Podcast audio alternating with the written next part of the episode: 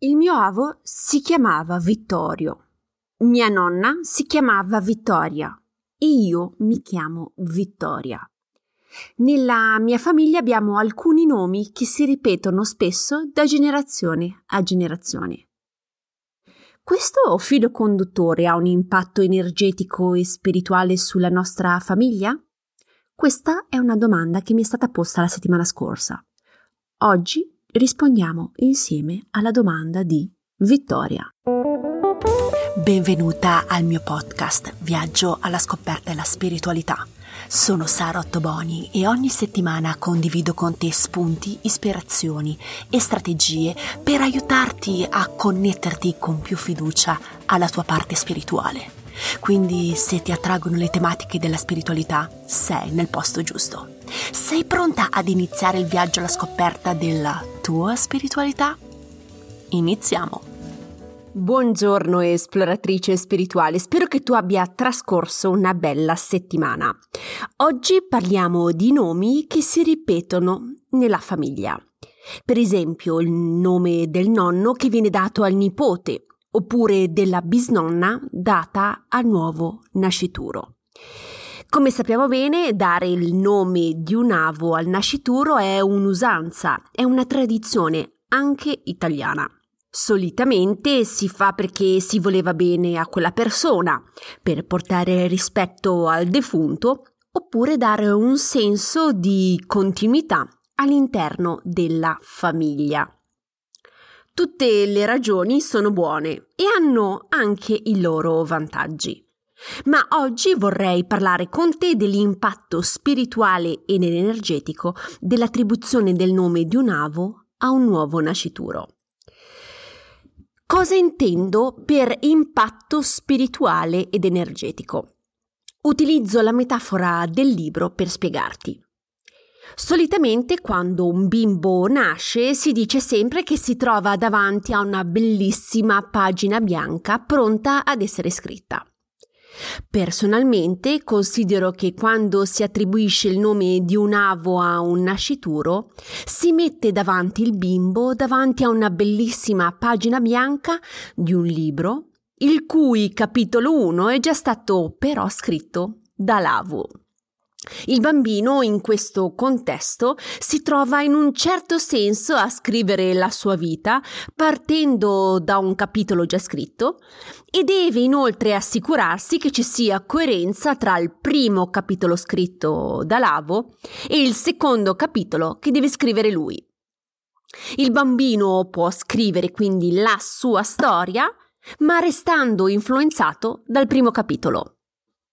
Il primo capitolo quindi influenza direttamente il bambino. L'aspetto che mi preme di più sottolineare in questa puntata è capire cosa Lavo ha scritto nel primo capitolo.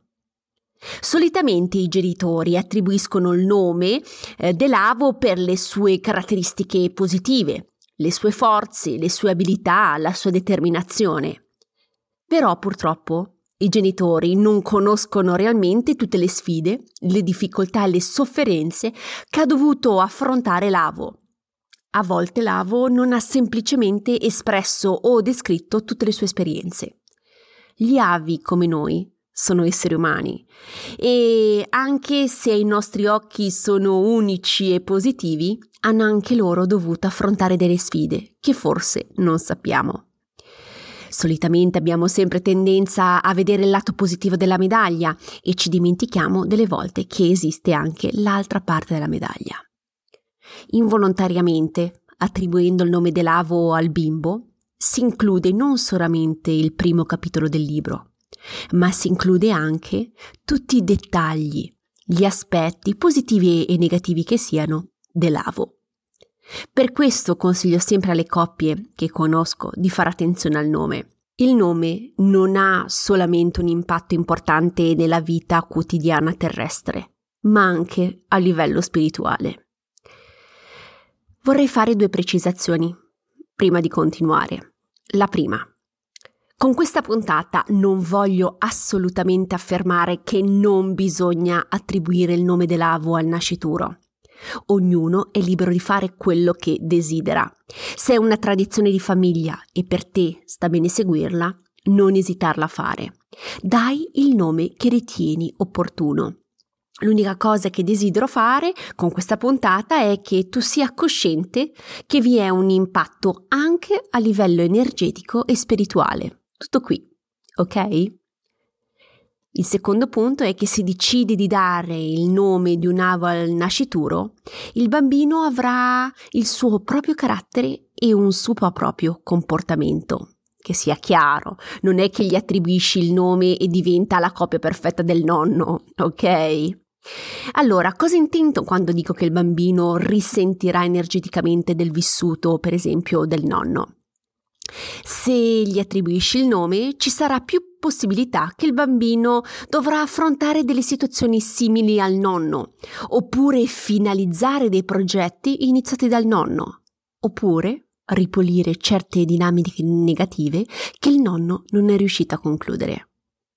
Attribuire il nome dell'avo ai bimbi è come dare un po' in eredità qualcosa al nascituro. Una ragazza la scorsa settimana mi ha chiesto se mettere il nome del nonno come secondo nome evita di avere questo impatto. Se ti poni anche, questa, anche te questa domanda, ecco la risposta. Anche i secondi nomi hanno un impatto sulla persona.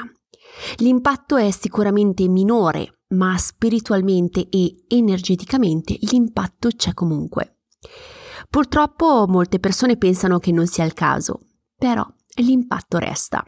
Anche se il nome dell'avo è incluso dopo altri nomi, per esempio come solitamente succede in Messico, l'impatto spirituale rimane, positivo o negativo che sia. Perché ho deciso di parlarti di questo argomento oggi? Per due motivi. Se nella vita devi valutare se includere il nome di un avo, ricordati che il nome ha energeticamente un impatto sull'anima. Come ho già detto, non importa il motivo per il quale lo dai, eh, possono essere delle ragioni interessanti e positive, ma ricordati comunque che un impatto spirituale energetico sulla tua famiglia ci sarà. Se hai invece tu un nome di un avo, assicurati di valutare se non ci sono delle dinamiche simili a, per esempio, a tuo nonno o al tuo bisnonno o delle responsabilità simili rispetto alla tua famiglia. È importante analizzare la situazione. Prima di concludere vorrei parlarti di due situazioni particolari. Se hai già un figlio e tu hai già attribuito il nome dell'avo, come gestire questa situazione. Allora puoi guardare se ci sono le stesse dinamiche o gli stessi modi di pensare, di agire o comunicare di tuo figlio con il tuo avo. Monitora la situazione e quando la persona sarà grande puoi introdurre l'argomento e lascerai a lei la decisione su cosa fare. Se invece sei te che porti il nome di un avo, come gestire questa situazione. Esegui le stesse tappe. Analizza te stesso, monitora la situazione e se trovi delle correlazioni con il tuo avo, puoi esplorare la liberazione delle dinamiche comuni attraverso l'ipnosi transtemporale o le costellazioni familiari. Se ricapitoliamo insieme i punti importanti della puntata, il nome attribuito al nascituro ha anche un impatto spirituale energetico e se gli attribuisci il nome di un avo, il bambino porterà con sé un'eredità spirituale dell'avo stesso. Spero che questa puntata ti sia stata utile. Se hai delle domande, non esitare a contattarmi in privato. Hai tutte le informazioni nella didascalia della puntata. Non esitare nemmeno a sbirciare il sito internet dove trovi sia le informazioni delle mie consulenze intuitive e alcuni articoli di blog molto interessanti. Se sei interessata alla tematica della spiritualità e vuoi essere avvisata della prossima pubblicazione, abbonati gratuitamente al podcast. Ricordati inoltre che ho il canale Telegram e il gruppo privato su Facebook dove vado live ogni martedì. Trovi tutte le informazioni sempre nella didascalia. Mi resta che ringraziarti per la tua attenzione, ti auguro di trascorrere una bellissima settimana e noi Ci sentiamo la settimana prossima. Un abbraccio, ciao!